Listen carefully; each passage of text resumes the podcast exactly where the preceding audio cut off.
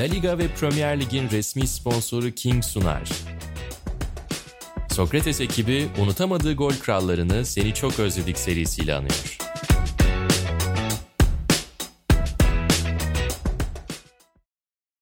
Seni çok özledik de yalan söyleyeceğimiz bir bölümle karşınızdayız. Emre Özcan'la birlikte. Önce çok sevdiğimiz, sonra da bize çok büyük yamuk yapan Robin Van Persie'yi ne kadar özlediğimizi konuşacağız Emre Özcan. Kariyerindeki birçok anı bizi mutlu etti ama aynı zamanda çok da üzdü. Robin Van Persie Manchester United'ı 2015'te bırakmıştı futbolu da yakın zamanda bıraktı ama özellikle o Manchester United'daki 3 sezonu bir yandan saygı duymamızı bir yandan da kendisinden nefret etmemizi beraberinde getirdi herhalde. Evet herhalde öyle. yani çok ağır konuşmak istemiyorsun anladığım kadarıyla. Yok Abi canım. şöyle alalım bir dakika 2012-2013'ten konuşacağız. 2012-2013 sezonu zaten ligde 26 toplamda 30 gol attı ve gol kralı olduğu sezon ama esas onu biraz geriden almak lazım. Yani nasıl geldi bu adam Premier Lig'e? Premier Lig'e geldiğinde neydi ve sonrasında neye dönüştü mesela? Bence daha olumlu bir senaryo. Şu açıdan söyleyeyim. Geldiğinde yetenekli bir hücum oyuncusu ama belki de ben tam rolü olduğunu düşünmüyorum. Yani bir rolün oyuncusu değildi. Geldiğinde birçok şey yeteneği olan bir oyuncuydu. İnanılmaz bir golcü değildi mesela ya da inanılmaz bir kanat oyuncusu değildi. Öyle hiçbir şey söyleyemiyordun. Fakat yavaş yavaş Arsene Wenger onu özellikle de 2009-2010'la falan beraber bir saf golcüye dönüştürdü ve hani kendini dönüştürdüğü adamı da 30 gol attığı sezondan sonra yollamak durumunda kaldı. Evet. Yani bu muhtemelen en acı kayıplarından biri. Ki Arsene Wenger galiba en çok üzüldüğüm oyuncu demişti Robin Van Persie'nin 2012'den sonra işte o acayip sezonundan sonra United'a gidişiyle beraber gidişine en çok üzüldüğüm oyuncu gibi bir cümlesi olmuştu bir röportajında ki yani Thierry Henry'i falan kaybetmiş bir e, hocadan bahsediyoruz. Şey yani Feyenoord'da benim hatırladığım kadarıyla abi aslında Thierry Henry'e bu anlamda bu yönden benzeyen bir şeyi var. Kariyer gelişimi var. Robin Van Persie'nin. Sağ kenar oyuncusu. 2003-2004 ee, sezonu orada özellikle son sezonunda çok fazla oynuyor. Ya da daha fazla süre alıyor ya da öyle söyleyeyim. Sağ kanat oyuncusu olarak görev yapıyor 4-3-3'te, 4-2-3-1'de ve o şekilde geliyor Arsenal'da. Aynı işte Juventus'ta sağ kanatta bir sezon boyunca çürüyen Thierry Henry'e yaptığı gibi onu da alıyor kenardan hücum hattına koyuyor. Daha doğrusu santrfor mevkine koyuyor Arsene Wenger. Ve ortaya zamanla yani yavaş yavaş aslında daha doğrusu bir gol makinesi çıkıyor. Biraz geç çıkıyor. Bu arada onu da söylemek lazım. Yani işte Arsenal'da attığı o 30 gollük sezondan önce aslında çok golcü bir performansı da yok. Ve yani 27-28 yaşından sonra gol olarak çok yukarıya çıkan bir oyuncu Robin Van Persie. İşte bunu da hep konuşuyoruz. Bazı forvet oyuncuları 26, 27, 28 yaşından sonra tam olarak olgunluğuna, zirvesine ulaşıyorlar ve orada tam olarak kendilerini buluyorlar. Robin Van Persie de muhtemelen onun örneklerinden biri. Ama ilk sezonlarında Arsene Wenger de onu kenarda kullansa da hep bir santrfor olarak baktı. Ve orada diretmesinin de aslında bir şekilde payesini aldı. Belki bir sezonu sürdü bu ama ne olursa olsun Robin Van Persie işte Premier Lig'e son yine 10-15 yılda damgasını vuran hücum oyuncularından biri ise bunda Fransız teknik adamın çok büyük payı var. Van Persie deyince mesela benim aklıma direkt tek bir şey geliyor. Şut. Yani sol ayakla gelen sert bir şut ya da falsolu evet. bir şut ya da ayağa kaldıran bir şut geliyor direkt öyle diyeyim. Ve mesela bu sonradan geliştirilebilir bir şey değil. Yani Robin Van Persie'nin bu şutu büyük ihtimalle her zaman vardı. Sadece zaman zaman belki hani zamanla daha doğrusu biraz daha keskinleşti diyeyim özellik olarak. Fakat oyun tarzı olarak mesela sağ kenardan en uca alınmış bir oyuncu dediğinde benim aklıma şey geliyor. İşte Anne geliyor. Anelka olabilir mesela Tabii. geliyor. Ama öyle bir atlet değil mesela. Ya bir çizgi oyuncusunun atletizmine sahip değil. Yani bir mesela ya da şey diyeyim sağda oynayan solak bir oyuncu Arjen Robben geliyor aklıma. Öyle bir oyuncu da değil. Ve bu dönüşüm mesela çok değişik. Yani bir kenar oyuncusundan en uca geçen bir oyuncu profili için ne atlet ne böyle inanılmaz bir güç. Acayip bir fiziği vardı gene hatırlıyorsun. Evet. Ee, ama hani onu fiziğiyle böyle inceliğiyle hatırlıyorsun. Fakat daha çok işte şutuyla, tekniğiyle ne bileyim sanki böyle bir on numaraymış gibi bir görüntüyle hatırlıyorsun. Bilmiyorum sen öyle mi hatırlıyorsun? Ben de öyle hatırlıyorum. Zaten bak abi çok güzel bir noktaya geldin. Ee, ilk olarak da şey yapmıyor Arsene Wenger. Yani bu çocuk şimdi ben öyle anlattım biraz ama tam olarak öyle değil. Sağ kenardan alayım kenardan bunu en uca atayım direkt bir şekilde Thierry Henry'nin ikamesi olsun ya da işte en uçta oynasın değil. İlk aşamada hatta benim hatırladığım yine bir Hollandalı olan Dennis Bergkamp'ın ikamesi olarak bakıyor. Merkezde ikinci forvetmiş gibi. İlk dönemlerinde hatta orada oynatıyor. Dediğim gibi hemen gitmiyor 9 numaraya. E, bu da zaten muhtemelen gol sayılarının e, uzun bir süre boyunca e, Arsenal'da düşük kalmasının nedenlerinden biri. Yani ilk 6 sezonunda çift taneyi iki kez bulabilmiş abi. Onlar da 11'er gol. Yani böyle çok matak gol sayıları yok. 6 sezon boyunca Arsenal'da ki zaten süreleri de çok yüksek değil o sezonlarda ya da işte rotasyon yaptığı, kenardan geldiği, oynamadığı bayağı maç var o sezonlarda. Ama en sonunda özellikle işte son iki sezon itibarıyla daha çok böyle nasıl söyleyeyim sana Adebayor'un gidişi bunda faktörlerden biri. Adebayor takımdan ayrıldıktan sonra son iki sezon itibariyle biraz daha en uçta 4-3-3'te ki biliyorsun zaten 2009-2010 gibi şeye dönmüştü. Arsene Wenger'de kopya çekip Barcelona'nın 4-3-3'ünden pas oyunu, düşük tempolu, sahaya 3'lü orta saha, 3 hücumcuyla gelen bir düzen. Orada en uçta e, düşünüyor. Haklısın. Acayip bir fiziği yoktu ama böyle sahada ince, güzel duran bir adamdı Robin van Persie. Ama çok nasıl söyleyeyim böyle patlayıcılığı yoktu. Agresif değildi, elegan bir santrfordu. Ama işte o top tekniği, futbol yeteneği ve özellikle korkunç bitiriciliği agresif olmadan da bazı santrforların futbolda iş yapabildiğini özel yetenekle beraber e, muhtemelen bize Van Persie özelinde gösterdi. Arsenal'daki bölümünü konuştuk. Arsenal'dan Manchester United'a gittiğinde 2011-2012'de ligde 30 toplamda 37 gol atmış. İnanılmaz bir golcü performansına ulaşmış.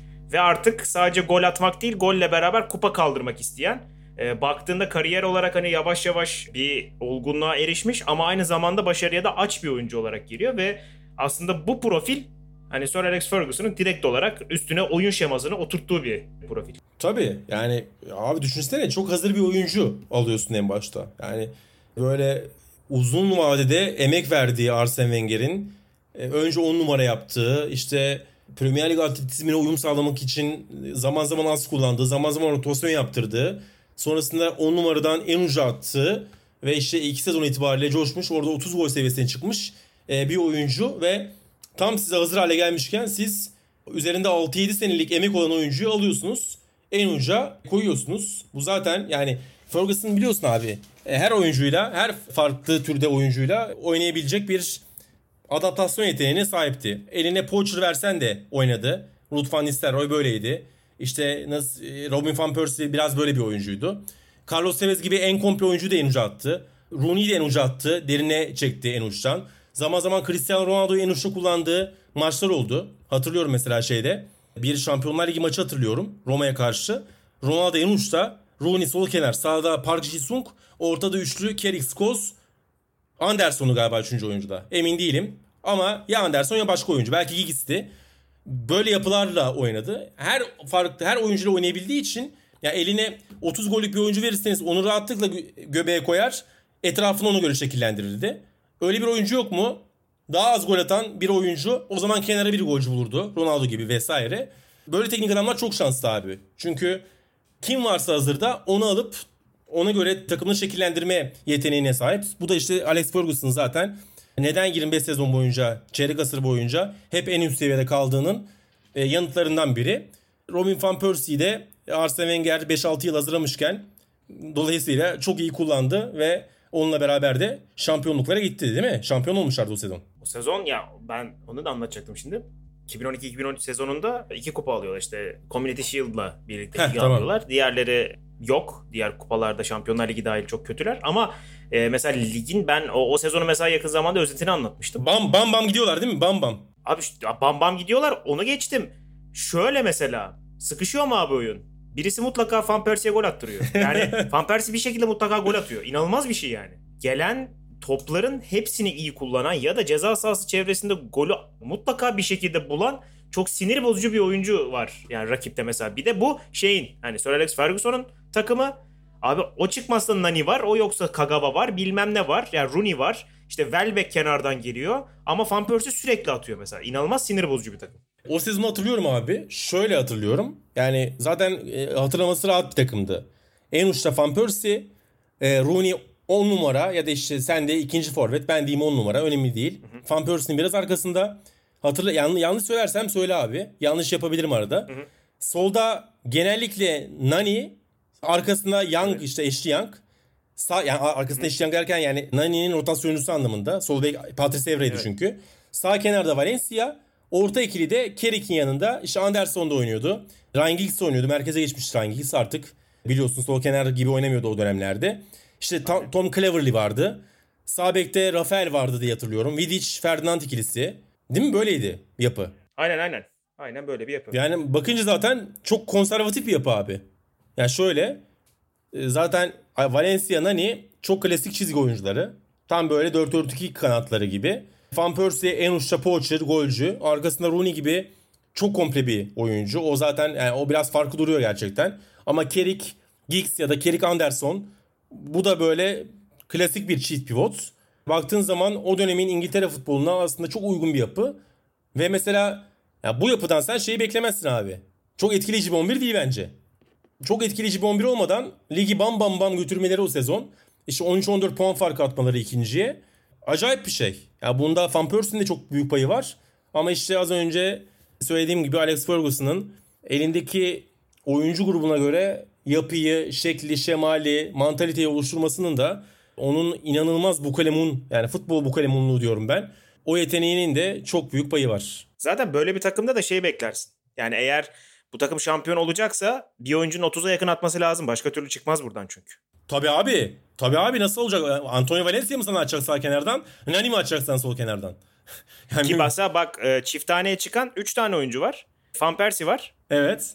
Nani'dir. Chicharito yeri. atmış. Yedekten girip Chicharito 10 tane atmış. Heh. Bir de şey Wayne Rooney 12. Heh bak Nani de atmamış. Ya bak Nani de bak Nani'nin bile... kaç gol attığına bakayım. Nani bir gol atmış. Abi bu bile mükemmel bir katkı bence programa. Yani Van Persie ile beraber çift tane geçen ikinci oyuncunun ya da işte iki oyuncudan birinin Van Persie'nin yedekleyicisi olması inanılmaz bir şey. Yani tabii sürekli Van Persie'nin yerine girmiyordu oyuna. Muhtemelen birçok maçta onu kazanması gereken maçlarda Van Persie'nin yanına atmıştı Alex Ferguson.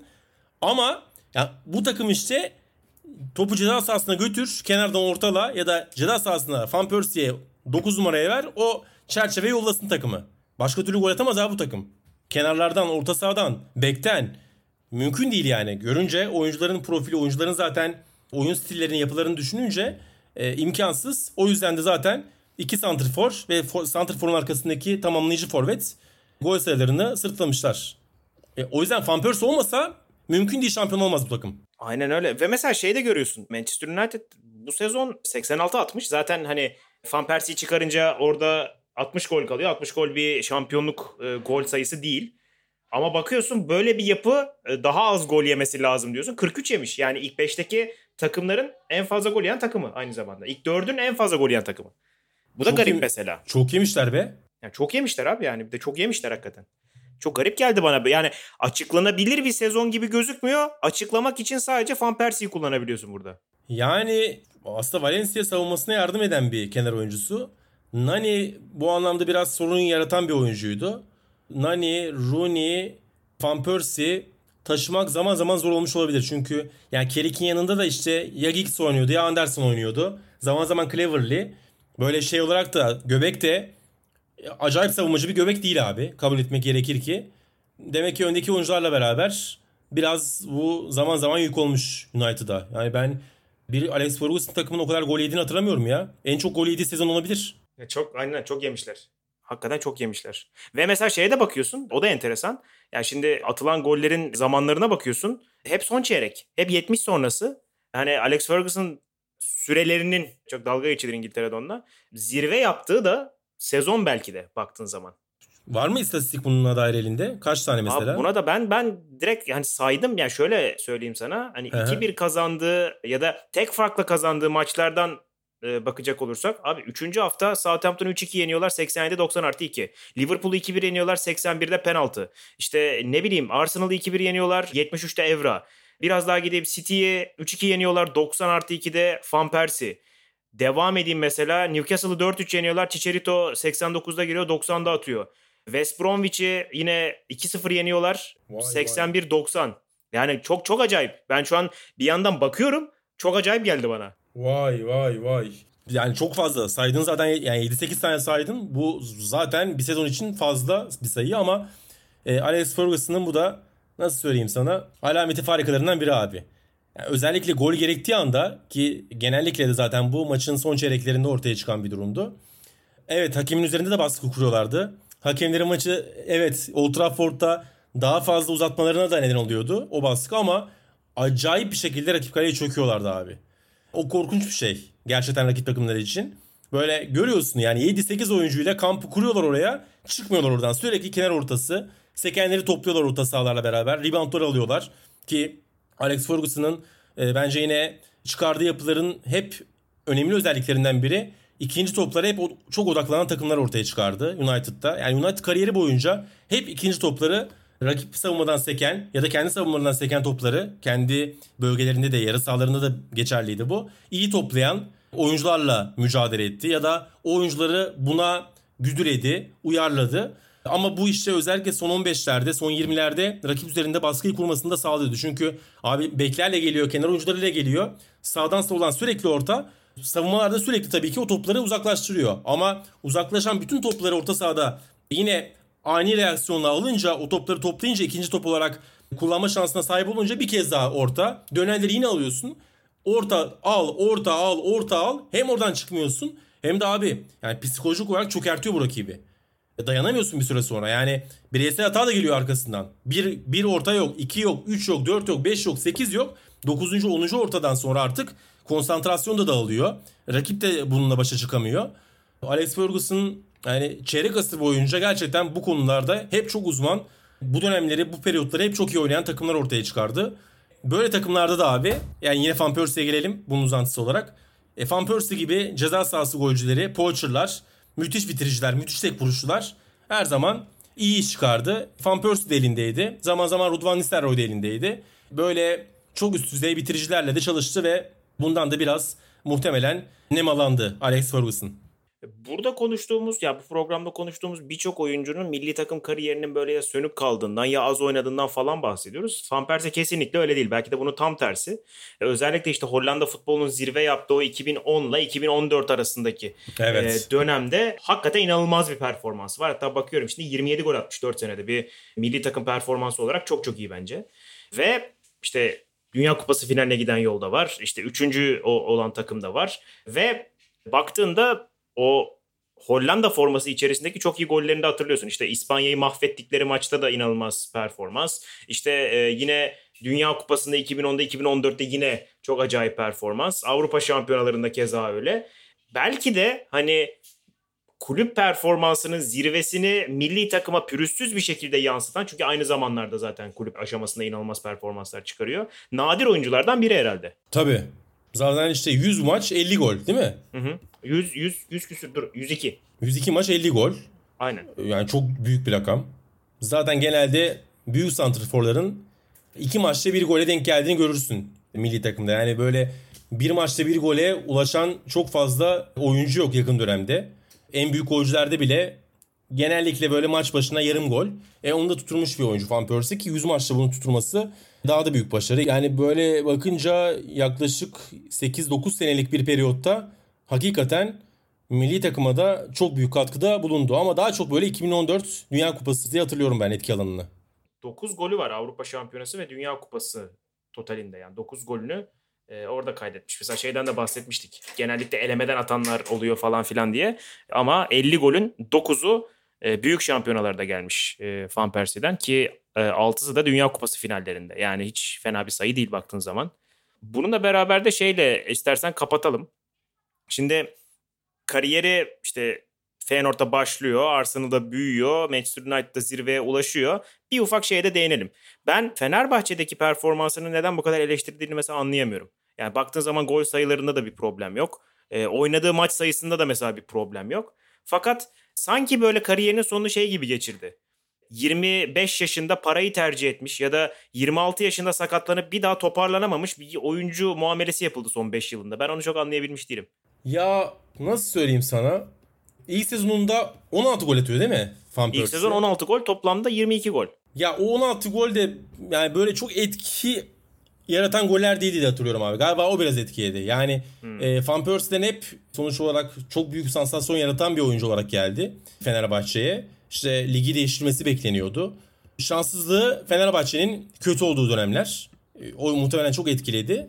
Ama o sezonda attığı goller genellikle böyle sezonun ikinci yarısında geldi ve takım böyle şampiyonluktan sanki biraz kopmaya başlamıştı.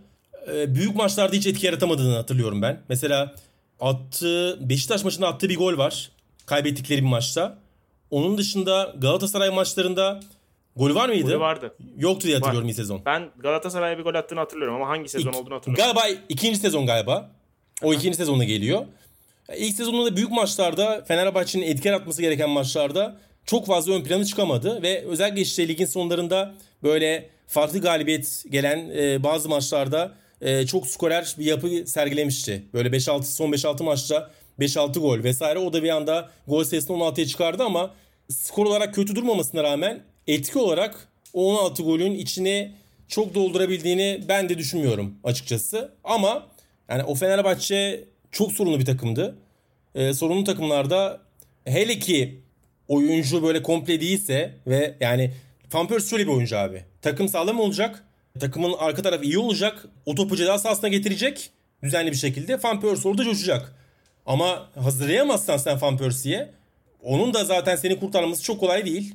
E, o Fenerbahçelerde o iki sezon boyunca böyle çok gol pozisyonu üreten, çok üretken, çok yaratıcı takımlar değildi. E, bundan da etkilendi. Ama haklısın ne olursa olsun çok başarısız denen iki sezonda 25 gol öyle yerin dibine sokulacak performanslarda değiller. Feyenoord'da da bıraktı ki biz daha çok işte 2012-2013'te Sir Alex Ferguson'la zirvedeki bir forvetin beraberce ne iş yapabileceğini aslında konuştuk. Abi yalnız Feyenoord'da son sezonunda 36 yaşındayken 16 gol atması da ha, Hollanda Lig Hollanda Ligi'ne dair yine son sezonun son dönemlerin veri veren ya da işte çok şey söyleyen istatistiklerinden biri bence. Bilmiyorum sen Bu arada şey de söyleyeyim yani o sezonun Feyenoord'unun da mesela Ajax ve PSV Eindhoven'la o kadar alakasız bir takım ki. Yani o takım da o kadar atıyor bir de. Tabii. Yani şampiyonluk savaşı veren ne bileyim ilk ikide sürekli yer almış falan bir takımla alakası yok o takımın. Bir de öyle bir şey var. Acayip acayip. Yani ona rağmen o kadar atıyor. Ama işte o da golcülükle alakalı herhalde. Zaten golcülüğünü yeterince konuştuk. Ağzına da sağlık. Robin Van Persie'nin 2012-2013'te Manchester United'da geçtiğinde ne etki yarattığını anlattık biraz. Seni çok özledikti ama bütün kariyerinden de bahsettik. La Liga ve Premier Lig'in resmi sponsoru King'in sponsorluğundaki Seni Çok Özledik'in sonuna geldik. Tekrar görüşmek dileğiyle diyelim. Hoşçakalın. Hoşçakalın.